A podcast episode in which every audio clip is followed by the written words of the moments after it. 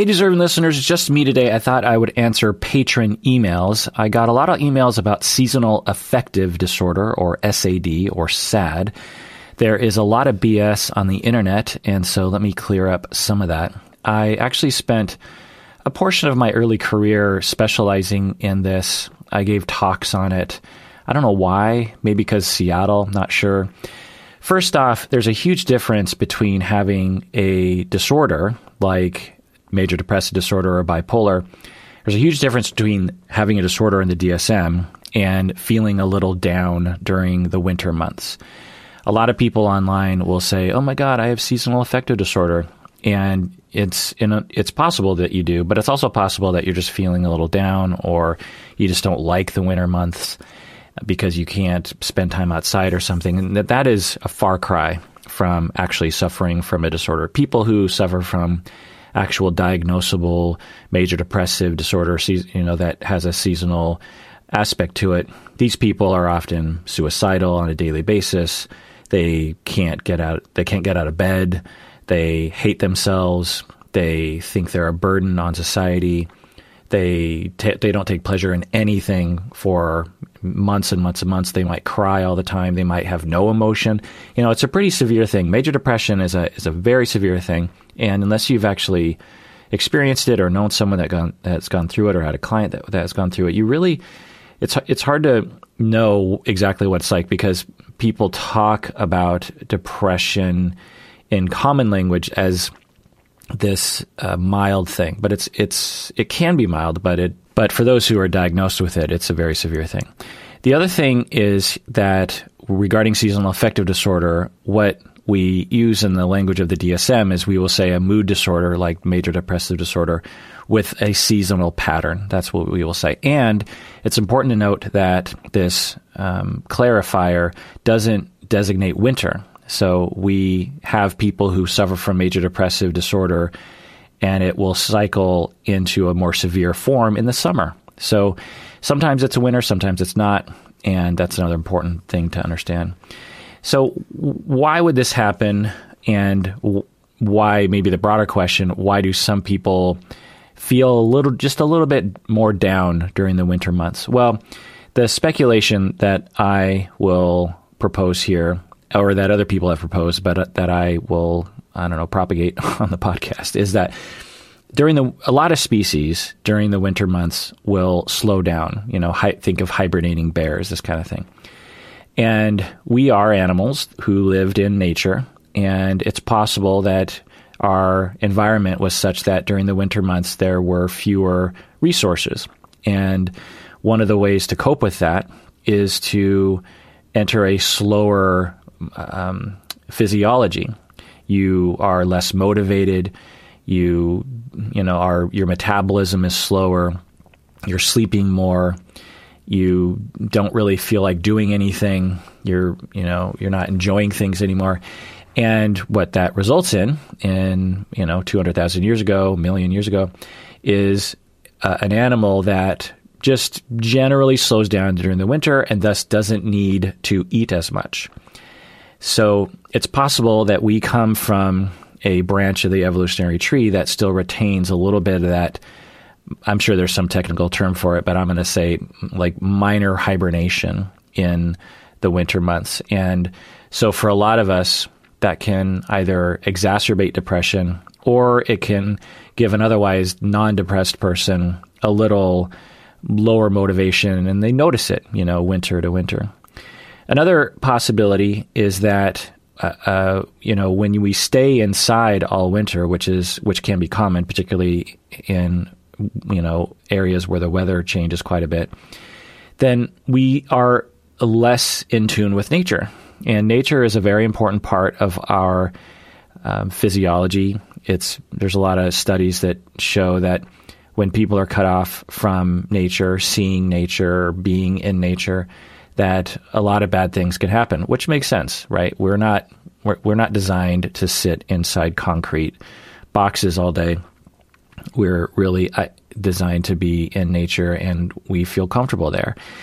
And you can find some people who literally the entire year long, and particularly in the winter, where they don't spend any time in nature. And so that's another thing to think about. Also, some people just have negative associations with particular seasons, right? The holidays, this kind of thing. And that can also exacerbate depression. But of course, we can have negative associations with any season. It could be negative associations with the summer or fall or whatever. Also, in the summer, particularly in some climates, there is less sun and thus less vitamin D, less exercise, more sitting on the couch, which can also lower mood. One of the most important things that depressed or people suffering from mood disorders should consider is exercise, getting outside, these kinds of things. It can have wonderful effects on one's mood. I can't remember off the top of my head, but I remember hearing that the studies demonstrating exercise as an effective treatment for depression versus all the medications, exercise is by far a better, it's more effective in reducing people's depression than a medication. Now, for some people who are depressed, they're like, well, it's a catch-22 because if I'm depressed, I don't want to exercise. So I need a medication to kind of get me up off the couch and exercising. But anyway, so there's a lot of treatment, and this is where a lot of the BS comes in online is, they'll talk, the light boxes and stuff. And some of it is true, or some of it can work. But the general things that people will try, and this is, you would always do this with a professional, particularly if you suffer from full-blown mood disorder like depression or bipolar or something. You can use light boxes. The idea is that in the winter months, there's less light. And if you put a big light box on your desk at work, it simulates daylight, and that gets into your eyes and on your skin, and that helps you to feel more like it's the summer or something. Vitamin D, obviously, through supplements or the sun, or just flat out antidepressant meds or other mood disorder meds, SSRIs, this sort of thing. And there's so many studies looking into this. I remember, again, when I would lecture on this 20 years ago, there was just a mountain. Back then, by the way, I actually had to go to the library. I went to the University of Washington Psychology Library and or Social Science Library and would physically get the, look up the journals on the computer, go to the journals on the shelf, pull it off, Xerox it, pay for that. There's a whole thing. Now, obviously, we just do a search online. But I remember back then there were many, many studies, and there's been many, many studies since then. And the bottom line is that it's hard to know if you suffer from seasonal affective differences, whether it's summer or winter or whatever. It's hard to know what will work for you. It's possible that light boxes are helpful for a lot of people because of placebo. It's possible SSRIs. A more precise way of putting it is a lot of the treatments that are proposed for seasonal affective disorder have a placebo element to it. Now, if light box is a placebo for you and it actually improves your mood, then who cares, right? It doesn't matter.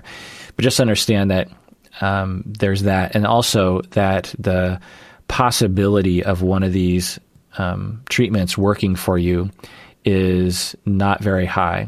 So this is why it's important to work with a professional, particularly, again, if you're suffering a great deal, because a professional that specializes in depression would be able to, problem solve all the various different possibilities to help you. And, you deserve help.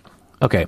I haven't actually made an episode regarding emails in a long time, so I feel like I really want to race through a lot of these things, so I might go a little faster than normal. So Amanda from Seattle says, I am a student in the CFT program at Antioch. Oh, well, Amanda, have I met you? Have you been one of my students? I have a question about a statement you made regarding this. And by the way, whenever people email in, there's a form that people fill out saying whether or not it's okay to read it on the podcast, they're giving consent, and also how they want to be referred to. So that's why if you ever want to contact me, you always want to go to the website and email me there, because it answers all the important questions that need to be asked. And it also has a lot of the disclaimers.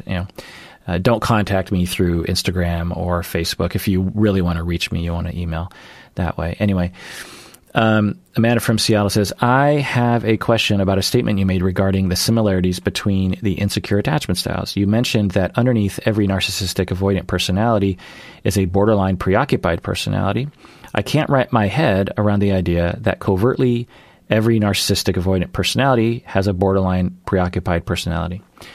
End of email. Yeah, that's a good question. So I'm only 80% sure of this conceptualization, but in my investigation of the literature and the research and human beings, I have come to the conceptualization that underneath every avoidant attached individual, underneath every narcissistic personality individual is a preoccupied, borderline-ish individual.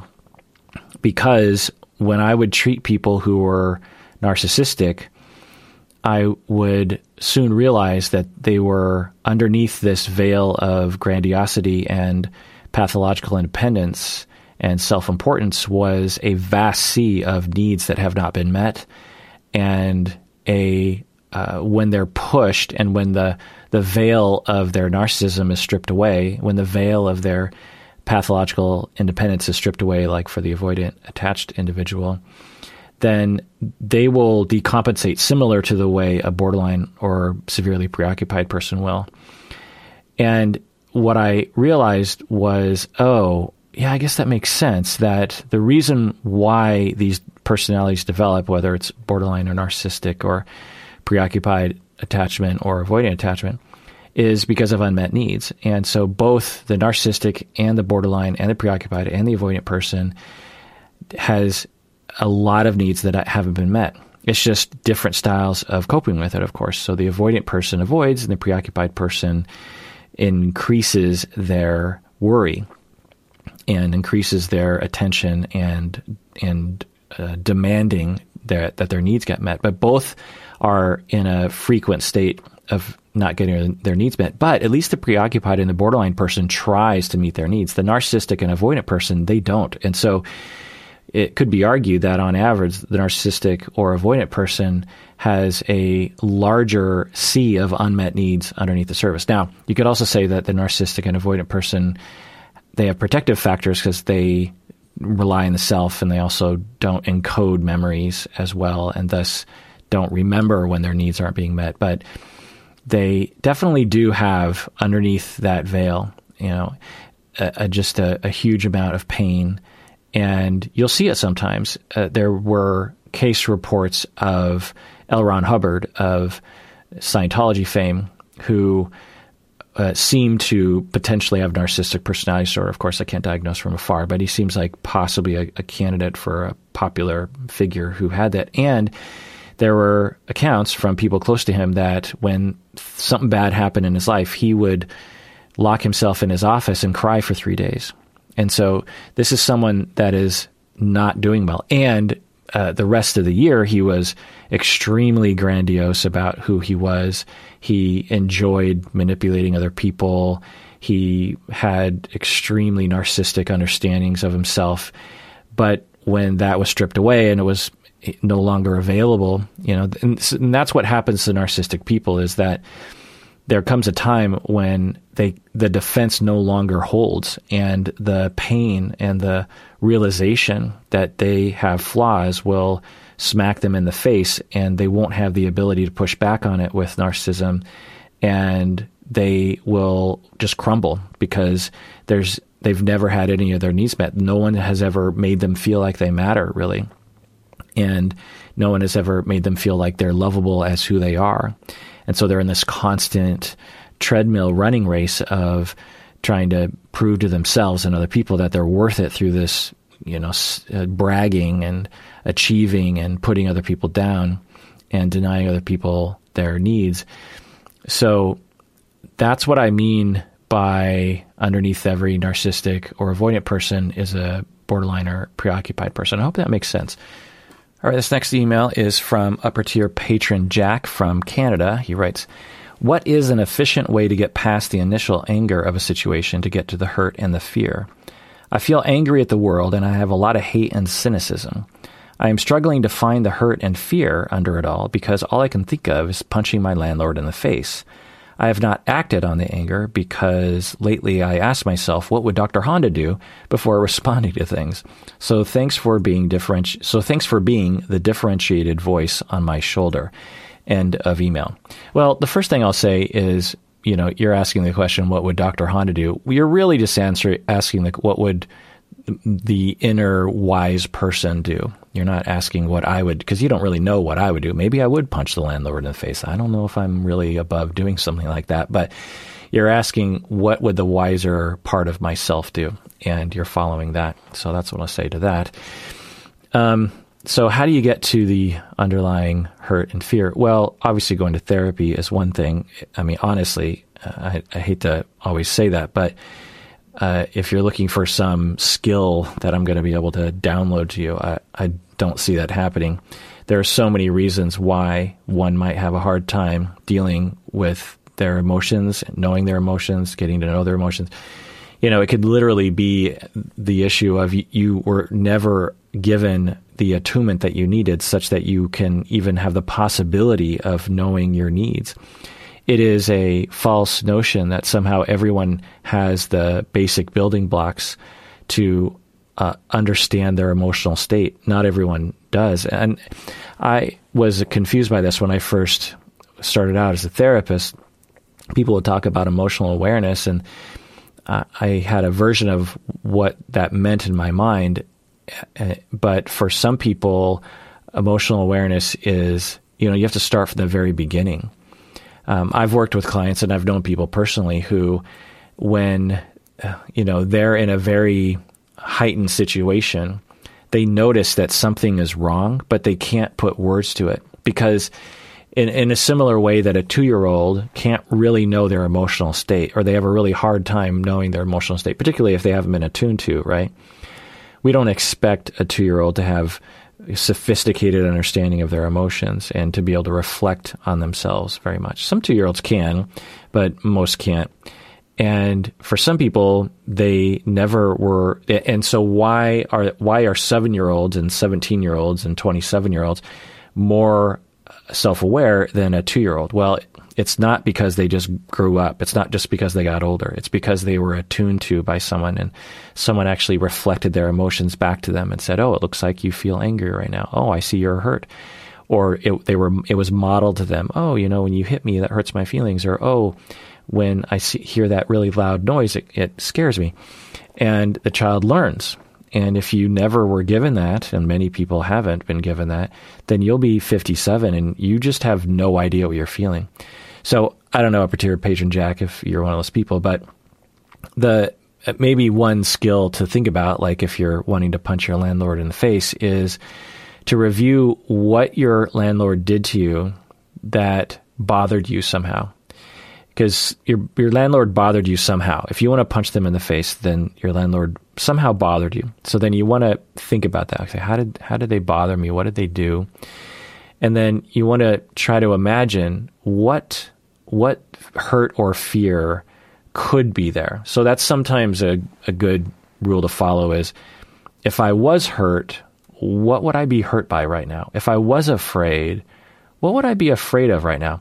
Instead of looking for something, you kind of start with the assumption that you are, just as a working exercise, and then you can find out. All right, this next question is from anonymous upper tier patron. They ask, is it possible for a physically abusive person to become a better person?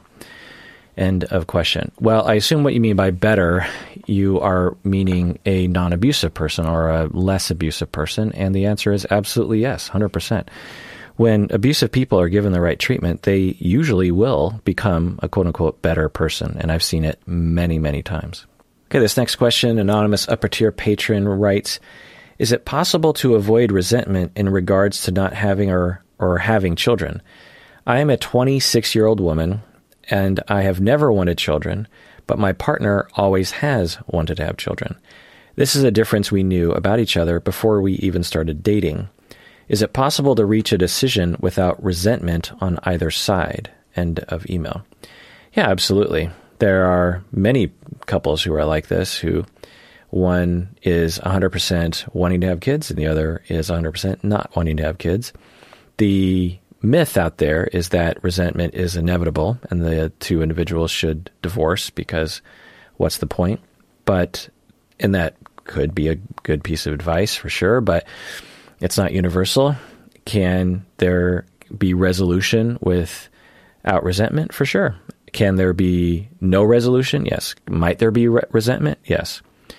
But with, you know, communication and taking care of each other and, you know, assessing if this is really a deal breaker or not for either one is the way to go.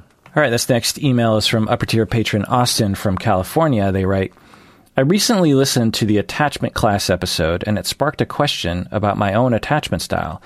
I would say that I have an avoidant attachment style with romantic partners as well as my parents. However, with close friends, I find myself being extremely preoccupied rather than avoidant.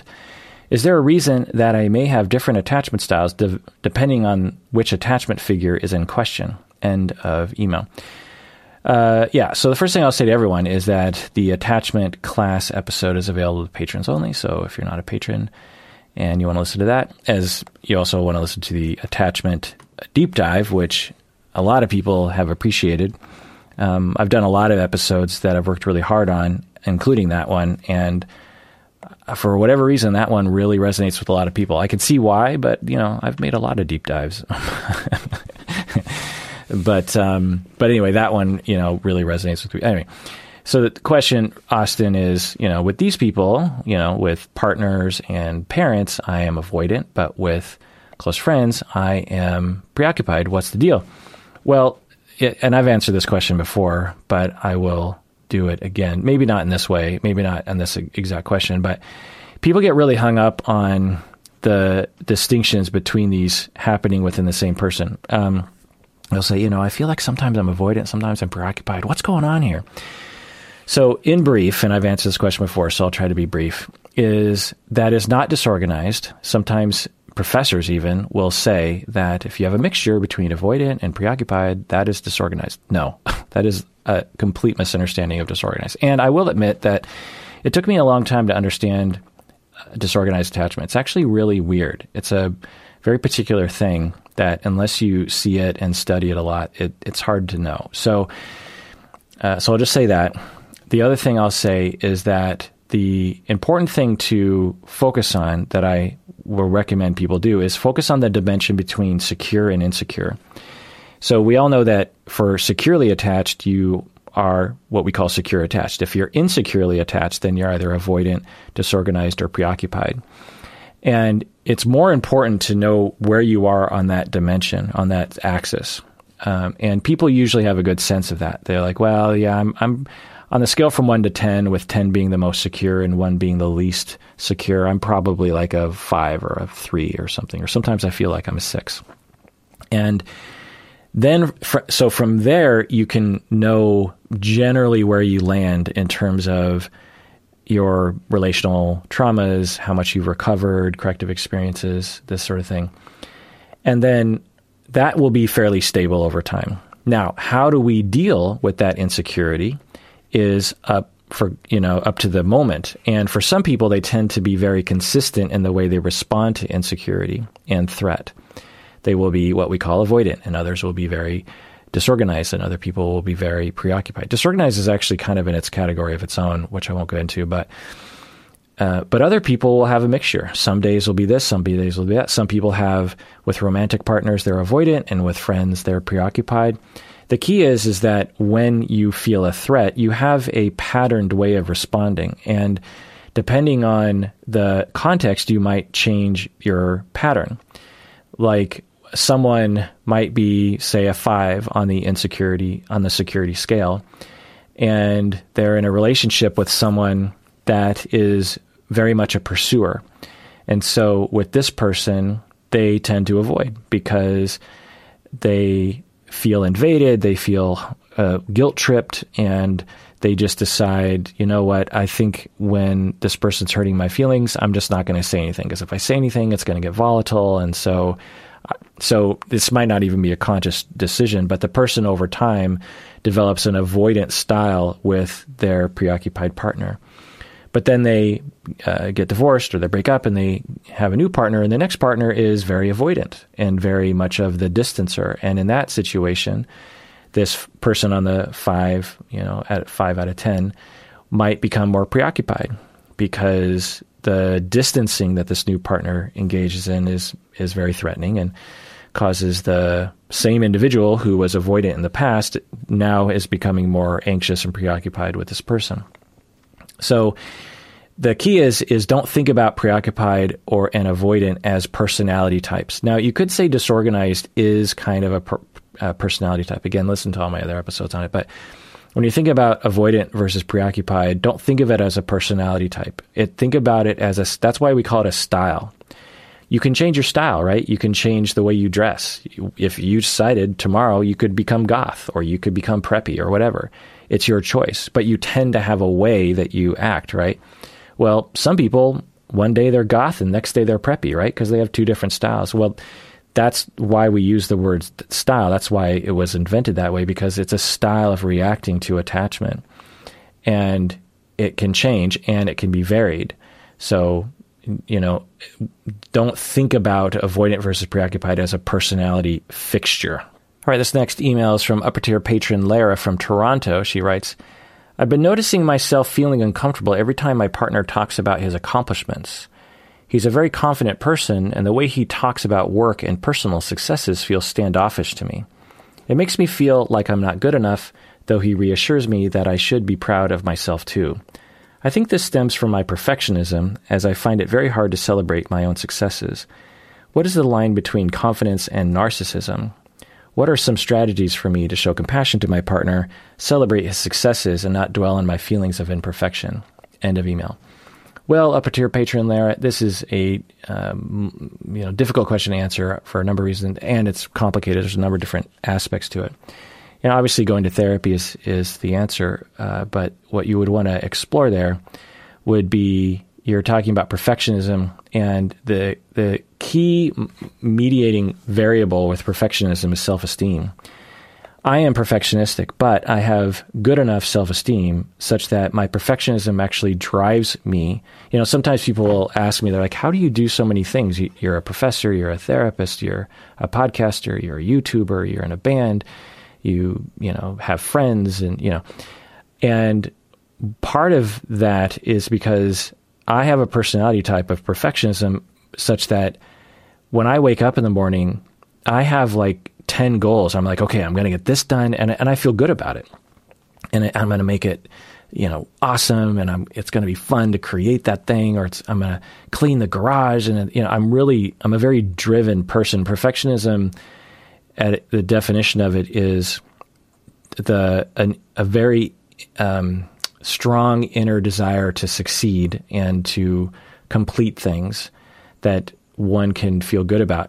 But if you have low self-esteem, you have this drive to achieve, but you believe you can't do it. Or if you do achieve, you actually don't think of it as achieving, as you're getting to, Lara, as you're saying you find it hard to celebrate your own successes. That's often because of low self-esteem. So the answer is sometimes not to target perfectionism, but to target self-esteem. If you have enough self-esteem, then your perfectionism just is the fuel that gets you going, that gets you out there achieving things. The other thing is that when you are beating yourself up about things on the inside of you, and you see someone else being very confident and praising themselves, then it's going to aggravate you because you don't understand it. And it might even trigger a voice in you. You know, there's a possibility that for some people with this issue, they were shamed a lot or made fun of a lot or abused emotionally growing up, and they have this internalized voice that there's something wrong with them. And when someone else comes along and they seem to like themselves and they're praising themselves, then you hear this voice that was told to you when you were 2 years old and 3 years old, and you were praising yourself. Because 2 year olds and 3 year olds under good circumstances will praise themselves. They'll be like, I'm a fast runner.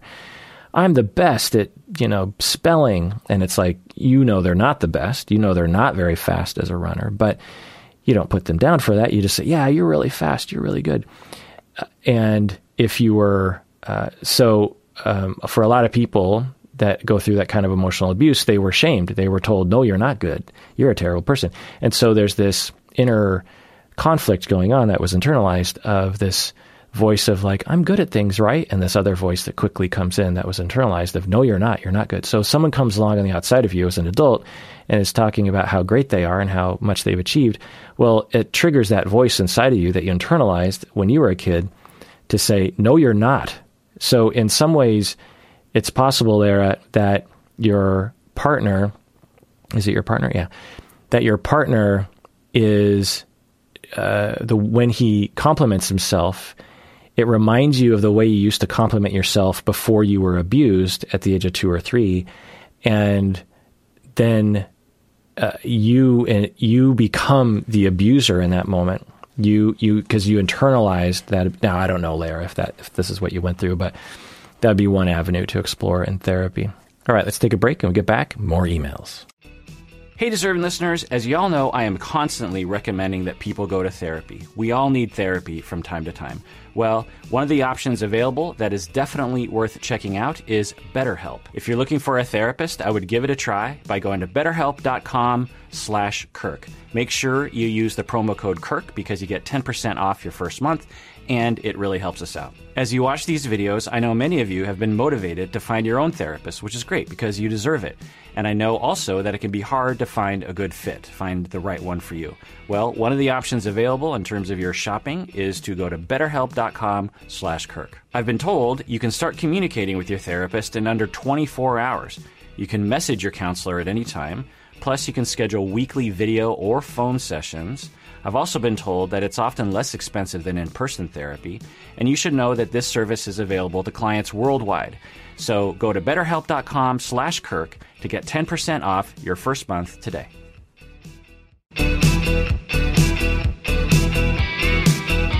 All right, we're back from the break. I want to do an old patron prize or old patron praise, as Hallie would put it, the OPP section of our podcast in which I name really old patrons, and these patrons go back to March 2016, so this was more than 5 years ago.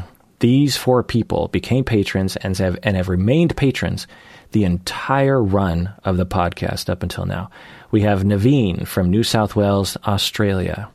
We have Maite from California. Maite is someone that we know. We met in person. Maite is awesome. I'm glad that you're still a patron. And Maite was actually on some episodes that you can listen to, or her emails were on an episode years ago that were amazing and really helped a lot of people. Alex was a patron, became a patron in March 2016, and Carl from Brunswick, Victoria, Australia? It's Brunswick, Victoria, Australia. Anyway, thank you, Naveen, Maite, love you so much, Alex and Carl for becoming patrons. We had 2 people from Australia becoming a patron that month. I wonder what was going on there. All right, let's get to more emails. All right, this next email is from Upper Patron Kirk. It's weird to hear my own name out of my own mouth because I don't usually say it. I didn't know we had a patron. I didn't know we had a listener named Kirk. My name is so rare, it just sounds weird to say out loud. In response to the dependency podcast, I have a family in mind that fits the description you presented. In one household, the whole family tree lives together. The grandmother, the parents, the oldest boys who are in their 40s, their daughter and son who are in their 30s and 20s. The kids, quote unquote, who are in their 30s and 40s, regressed to interests they had as teenagers, playing video games, going on Disneyland trips, while the mom of the home does everyone's laundry and continues the habits she had when the family was much younger, when the people were children. If any of them mention moving out or anything like that, the mom receives that as abandonment and accuses them of not loving her. Listening to aspects of the Dependency podcast, Deep Dive, available to patrons only, brought to light several areas I have seen in this particular family, the lack of confidence in the areas the adults should have but don't.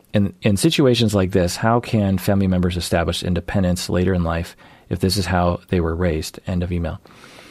Yeah, so just looking at a family that is still living, just looking at adult, quote-unquote, kids who are still living at home, we don't know that they suffer from dependency of dependent personality disorder. So we just can't know that. But you did bring up this notion. And also, we can't look at their behaviors like a 40-year-old who plays video games and likes to go to Disneyland. We can't look at that and know that they have dependent personality. We can't, you know, you even say that the mom still does the laundry. Well, again, we can't know that someone is dependent. We might say they're enmeshed, you know, but we'd really have to ask everyone in the family and get an honest answer as to whether or not they're really getting their needs met and whether or not they feel forced into a situation and whether or not someone has the schemas that need to be present for dependent personality to exist. And that's very important. And a lot of people will learn about any personality disorder and they'll pull away like one or two facts out of 100. And then anytime they see those things, they will diagnose them. You know, like one thing that happens with borderline is they'll say, oh, that person is a cutter. Oh, they must have borderline. It's like, no, maybe, but, you know, possibly, but who knows? Borderline personality disorder is characterized by the particular schemas and relational traumas that have to be present. And with dependent personality, it's similar. There are certain schemas present, you know, most notably a schema of incompetence, and there are others as well. But so you're saying that the mother, when anyone mentions moving out, will receive that as abandonment and will accuse them of not loving her, and possibly the people who want to move out, they don't because they're terrified of harming their mom, and the mom is being unreasonable. So is dependency an issue? Well, maybe. Is anyone suffering from dependent personality disorder? Based on your description, I don't hear anything that indicates that. It's possible. Is this family suffering from some kind of pressure from the mom, who I believe is, you know, in her 50s or 60s or something by that point? Is there some kind of family pathology that is happening there, relational problem that's happening there? It sounds like it. If people want to move out and the mom emotionally coerces them to stay for unreasonable reasons, then that is control and emotional control. That's no fun. Now, the mom doesn't wake up in the morning and say, I'm going to do this for funsies. She's doing it because she's suffering a great deal, probably from her own abandonment schemas. So, you know, upper tier patron, Kirk, I don't hear anything dependency related. Now, there might be. And, it, you know, given the scenario that you laid out, if we investigated, this would be something that we would look out for. You know, do the adult children in their 30s and 40s lack self-esteem regarding their own competence? Do they have extreme excessive fears about being on their own? Then we would be able to say, oh, okay, something's going on here with dependency. Or are they just staying home because they want to, because they like living at home? There's nothing wrong with that. Or are they staying at home because they feel emotionally abused by their mom? Or all the above? It's just hard to say. All right, this next email is from upper tier patron Sia. She says, I am a high school student, and I've been currently working to start including social emotional learning into my school district. Personally, I have a hard time putting words to my emotions because I have never been taught. I wanted to hear your opinion on how to teach students to use proper outlets of emotions and being vulnerable in school. Also, would you recommend using attachment theories in schools? End of email. Well, Sia, what a wonderful person you must be. You are a beacon of light in a sea of people who want to ignore emotions. And yes, I do recommend using attachment theory in schools. I recommend using attachment theories in all venues, really, at work, in the government, between countries. It's very important. The amount of wars that occurred, or, you know, whether it was nation to nation or gang to gang or spouse to spouse, that were caused by a lack of awareness or lack of a model of talking about one's fear or hurt, is enormous.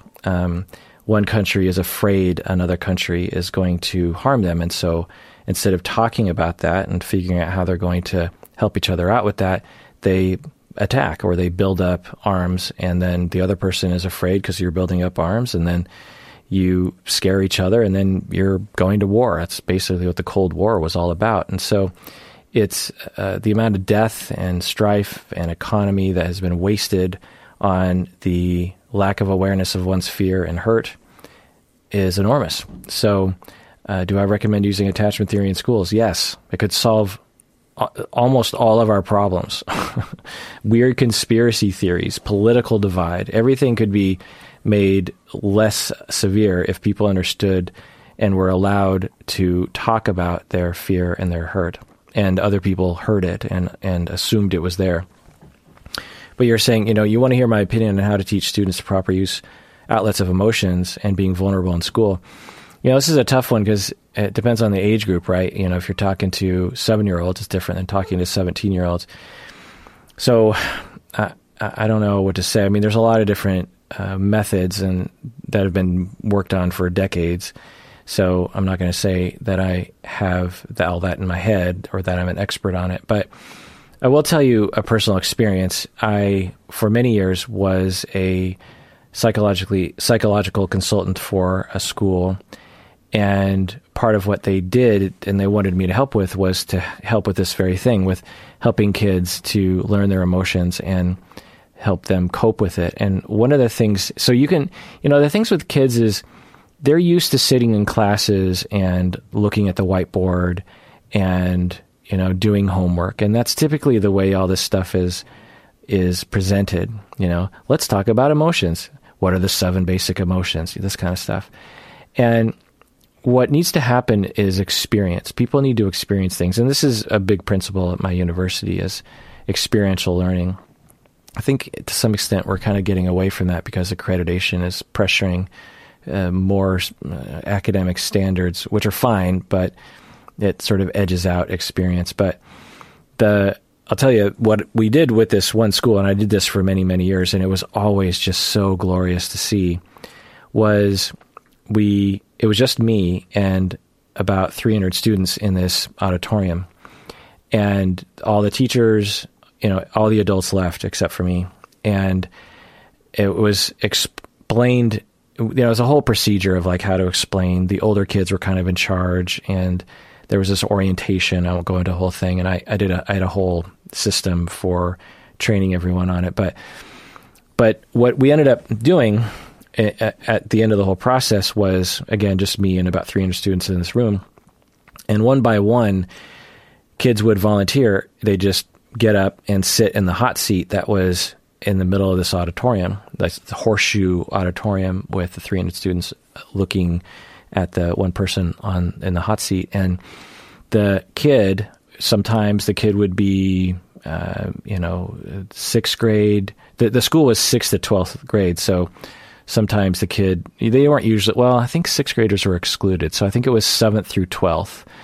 And it was encouraged that the younger kids actually participated more because the older kids had done it before. Anyway, point is that any kid aged, you know, 7th grade to 12th grade would sit in the hot seat and they would talk about some difficult situation that they went through. Some of them would cry, some of them wouldn't. And the rest of the auditorium would just listen. And it was an extremely respectful environment. No one acted out. The kids in other circumstances were constantly talking over other people and had to be, you know, told to shut up by a lot of teachers. But in this context, because of the, I don't know, the content or the fact that it wasn't really directed by teachers and it wasn't really directed by me. I directed the older kids who would direct the whole event. And one by one, the kids would come up to the front, talk about their feelings, and it was, you could just feel the catharsis and the support, and other kids would get up and put their, you know, if a kid started crying, other kids their friends would come up to the front and put, you know, hold their hand or something. It makes me cry just thinking about it. And people would hug and cry and express and feel safe. And it wasn't just the nerdy, emotionally present kids. It was all the kids. In fact, usually it was the popular kids that would actually get up and talk. So to see, you know, imagine the school you went to, and maybe some of you even had this, the most popular kid, the jock, gets up, sits down in the chair, and just starts crying about his mom that has an alcohol problem. And to see his friends also crying, coming up and holding his hand. And that was an extremely powerful experience. Now, it was only once a year, and If it was once a week, once a month or something, I think it could have had a greater effect. But, you know, I imagine it was significant for these kids. I know some of the kids in the, because I did this thing for so many years, like, I don't know, 12 years or something. Some of those kids ended up becoming therapists. I don't know if that had anything to do with it, but anyway, and the way I know that is because at my professional organization events, my local, you know, group of marriage and family therapists, I'll bump into them sometimes. I'll be like, "Oh, you were a student at that school." They're like, "Yeah." Anyway, so that's now. I'm not saying that's the only way to do it, but that's the sort of thing I recommend, Sia, that if you can organize. Now, on the other hand, getting this organized was very difficult to, you know, and actually what I'll tell you is even though we had done this for so long and it was universally loved and it was the highlight of this whole kind of event that we had over a number of days, it was canceled because every time we did it, so what would happen is I would walk out of the auditorium. So we would always have to cut people off. We would do it for, I don't know, 2.5 hours or something. And at some point I would just have to stand up and say, okay, we're out of time. And if I hadn't done that, I probably would have gone on for 5-10 hours or something. I mean, so many people wanted to talk. But anyway, we'd be walking out of the auditorium and there were parent chaperones and there were teachers. And they'd all be kind of looking at me because kids would be coming out crying and holding each other. And sometimes kids would kind of trickle out and cry. And we had another room where they could talk to other people if they wanted to cry about something. And obviously there's like trauma triggering concerns and that we would account for, which I won't go into. But the point is we'd be walking out of the auditorium and all the other adults, along with me, the teachers and the parents were all just terrified. To see kids crying and to see them dealing with emotions was really scary to them. Now, I'm not going to say all of them. There were certainly some that seemed to either be neutral or even supportive, but the average reaction was one of fear and one of dysregulation themselves. To see kids having emotions was very hard for them. For me, to see anyone, including kids having emotions, is just a normal day for me. That's what I do, not only with my clients. You know, I think I've talked about this before, where some days I'll notice that like every single person I talk to cries. Every student I talk to will cry. You know, I'll have like a meeting with a student and they'll be going through something difficult and they'll start crying. Every client I talk to cries. Everyone's crying and the world doesn't come to an end. Crying is fine. It's a normal part of emotional expression. And it's often suppressed, you know, and people, because of that reason and the things that they're taught, they're terrified of it, and particularly of teenage crying. It's like, oh, what if suicide happens? It's like, well, if they're sad and they're crying, they're getting it out. They're expressing it. They're not suppressing it. It's good that they're doing this. In fact, you're probably lowering everyone's risk of suicide. Now, it can backfire, and I would account for that with various different means, and it wasn't without its complications sometimes for sure, but it was all handleable. And if you would have told me about this model before I did it, in the beginning, I would have said, oh, it sounds kind of risky, but what I experienced was it wasn't risky. It was actually totally safe. And I did it year after year. And every time I was like, is this the year that something horrible happens? And it never did. Nothing horrible ever happened. Why? Because when you allow people to be human, good things happen.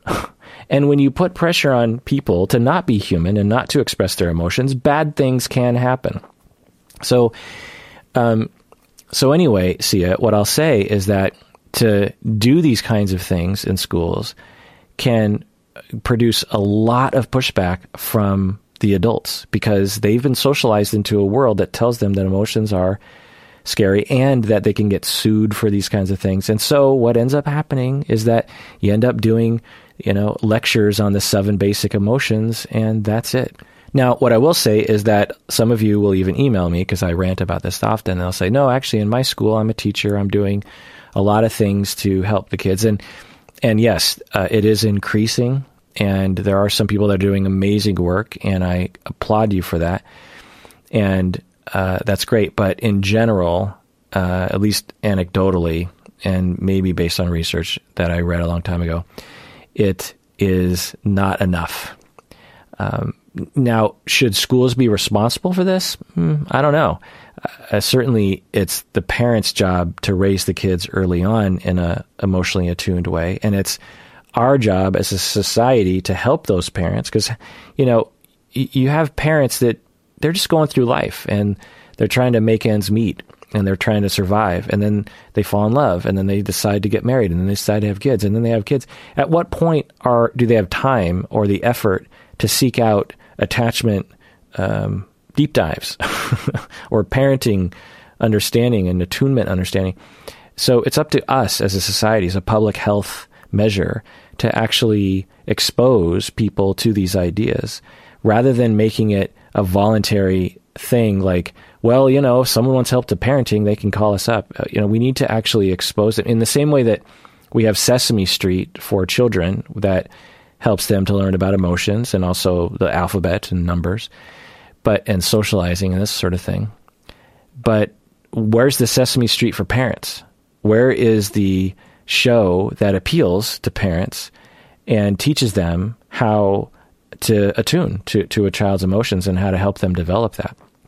Anyway, I'm getting off topic, but so yeah, let me know how it goes. All right, this next email is from anonymous upper tier patron. They say, how do you break through religious shame with a partner who seems to avoid sex? I'm a night person and he is a morning person, and energy levels due to his depression and or medication are also a factor. There is a pattern of becoming sad when sex is on the table or flirtation ramps up. How do I encourage confidence and openness to prevent these situations and build a stronger sexual connection? End of email. Okay, well, so what I'm hearing is that you have different things in terms of night person, morning person. So that is a factor in having difficulty, you know, having sex. And you also say that he's depressed and he has medication that can also lower his libido. And he also has religious sexual shame. And you also say that he becomes sad when sex is, quote unquote, on the table. So the answer to this, of course, is to go to a couples therapist who specializes or knows about this sort of thing, because it can be very, very complicated. The amount of things and the depth of those things that can result in reduction in libido or reduction in motivation to have sex or even just not wanting to have sex is profound. There, we have so many things working against us in our society, and in culture and in practicality sometimes, that really just makes sustaining the idealized sexual life very, very difficult for people. So I won't be able to give you advice, anonymous upper tier patron, that can account for all those different things. What I will say, just based on what you're saying, is being depressed can essentially eliminate your sexual libido. Not just make it so you're just kind of not into it. Make the depression can, and medication for depression also, incidentally, can make it so that sex is actually abhorrent to you. And that's important to know, that some people who are depressed and or taking meds, it might just not be like they're not just kind of not into it. It's like really, really hard for them to do it. And so, and it's something that they don't often talk about when they prescribe the meds. Incidentally, so the birth control pills can also do this to some people, not always. And it's important to recognize that some conditions, some medications can just eliminate your sexual drive. One of the ways that I will talk about this with some people is that, and this isn't true for everyone, but for some people, when something is going wrong in their life, sex is very difficult for them to have motivation to do. In other words, for some people, and again, not all people, certainly other people are completely different than this, but for some people, everything has to be perfect in order for them to feel comfortable having sex. The house has to be clean. The to-do list has to be all crossed off. The relationship has to be pretty good. There can't have been a recent fight. They must have the energy. They must have the free time. You know, for some people, they kind of need all the stars to align, and that's okay. Just noticing that and, you know, accommodating that or talking about that is important. And that's really the key, an anonymous upper-tier patron, is to have a conversation with your partner about this and just get to know each other. You know, you just say, hey, I want to have sex more often. And you listen to him talk about where he's coming from, and that you allow for each other to be who you are, you know, just to tell him, look, if you don't want to have sex, that's fine. But I want to know who you are. And sometimes people will avoid those conversations because for the low libido person, there's tremendous shame and worry that they're going to be broken up with if they reveal that they really just don't want to have sex. And so there could be a lot of pain around this. And so starting from the beginning and really allowing each person to be who they are is a start. From there, you can, you know, through couples therapy, expand on that and get to know each other. Maybe there are things that he wants that he has a hard time asking for. You know, there's just a lot of different possible reasons, but that's what I'll say about that. All right, this next email is from an upper-tier patron, Samantha, from Virginia. She writes, my parents got divorced when I was in my early 20s, and my dad remarried. His wife brought along two sons that are about 5 and 12 years younger than me. Since then, I've noticed my dad embracing his wife's kids more than his own biological children. I can't imagine how young kids handle this. I'm struggling at the age of 31. What information do you know about divorce late in adult child's life? End of email. Yeah, so one of the myths out there is that if you divorce when the children are in their 20s or older, that the adult children will be able to handle it better. And this is actually not true. It can be true for some, but it actually can be extremely difficult. I know many people who, professionally and otherwise, who were, say, 25, 30 years old when their parents divorced, and it was devastating to them. It can be very, very hard. So the fact, Samantha, that you're struggling is well known and well understood. The other thing is to see your father shower these new children with a lot of love. And it sounds like the kids are maybe teenager, young 20s. And to feel hurt by that would make sense. I mean, on one level, you didn't decide to let these two randos into your life, these step siblings of yours. He made that decision. You also didn't decide for your parents to get a divorce. And so a lot of this is happening completely outside of your control. And as a family therapist, one of the things that I would do in situations like this is we have to start from the beginning, and we'd have to have sessions with you and everyone else in the family and really talk about, you know, how you feel about the whole thing, how you felt about the divorce, how you feel about your dad remarrying, how you feel about this new woman that's in your life, your stepmom, how you feel about these stepkids in your life, and how they feel about you. And those conversations almost never happen. It's usually just like, okay, dad's getting married. Okay, I guess I have step siblings. Okay, I guess I just have to deal with that now. And there's no discussion. There's no apologies. There's no bonding. You know, these people, you're watching your dad, you know, your dad, it sounds like, is bonding with his stepkids, which is good. And you're seeing the result of that bond, but you haven't bonded with them. And if you bonded with them, then maybe you'd feel less upset about it. The other thing is it's possible that you have not received your needs being met from your dad for your whole life. And to watch him giving his love and attention to anyone else besides you can be very painful. I don't know, but that could also be a factor. So get a family therapist, get everyone in there and start talking about it. It sounds absurd, but family therapists are very used to this and very adept at getting to the bottom of these things and helping people to heal and to recover. Our next email is from patron Rachel. They write, I'm grateful for how frequently you acknowledge asexuality and aromanticism. I've identified as asexual and aromantic for many years now, but I've always struggled to define what separates an emotionally intimate friendship from a romantic partnership. I sometimes experience feelings that go beyond, quote-unquote, normal friendship, but I'm not really sure if they qualify as romantic feelings since I don't experience the sexual or sensual attraction that most people associate with romantic partners. Is it mostly physical intimacy that makes the difference? Commitment to one another? the degree of emotional intimacy, some other X factor, and of email. Yeah, that would be hard. If you are asexual and aromantic, meaning that you're, and I have to be careful when I define it because sometimes I make a mistake, but generally speaking, asexual people are not interested in having sex, or they don't have sex. I can't remember the exact definition.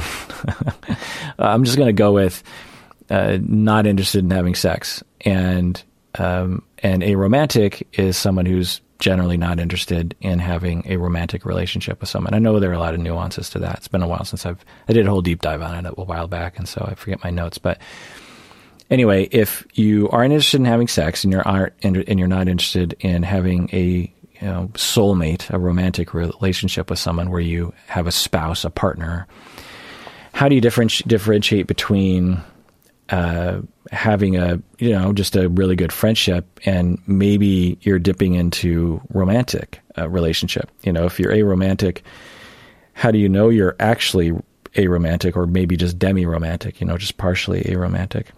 Yeah, that'd be a hard thing to know. And, this is a question for the ages. It's just hard to define. It all has to do with, you can define it by behaviors, like how often you call someone or how often you think of someone, or when you're in a tough situation, who do you call? When something funny happens in your life, who do you tell? These kinds of questions can zero in on some behaviors that might differentiate what people would commonly call a romantic relationship as opposed to a good friend. But, how do you really define that? A lot of people define it by sex, right? If it's like, if you just talk to the person, you never have sex, then you are in, you're a friendship. You're just really good friends. But if you're asexual and you don't have sex with anyone, or you don't want to have sex with anyone, then how do you know, am I in a spousal relationship, or am I just in a really good friendship, or is this what romantic feelings are like? Because I really like this person and I really want to spend a lot of time with them. What's going on here? Yeah, it'd be hard. You ask, is there some sort of X factor? People will talk about that, right? That, you know it when you feel it. How do you know you're in love? Well, you'll know when you feel it. That's okay. It doesn't help some people, right? Because how do you know when you feel it? So how do you know that you're in love? Well, you'll just know, people will say. Okay, but I feel like I might be in love right now. How do I know if I'm in love? It's just hard to know. I think one of the experiences that often accompanies spousal relationships and romantic relationships is obsession with the person in the beginning. The feeling of, I just have to see that person. I want to touch that person. I don't want them to be with anyone else. But, what if you're polyamorous? And again, what if you're aromantic or demi-romantic? What if you're asexual? It's, it's hard to know. I would say that it doesn't matter, right? Patron Rachel, it's like, how do you define relationships? Do what you need. What do you need to do? What do you feel like you need? Do you need to get close to someone? If you do, then do it. And if you care to define it as a deep friendship, as an asexual, aromantic person, then do that. Or if you want to say, I think I'm getting a little bit of a romantic tingle with this person, and how does that feel? That's what I would do. All right. Well, on that tingling note, that does it for that episode of Psychology in Seattle. Everyone out there, please take care of yourself, because you deserve it. You really, really do.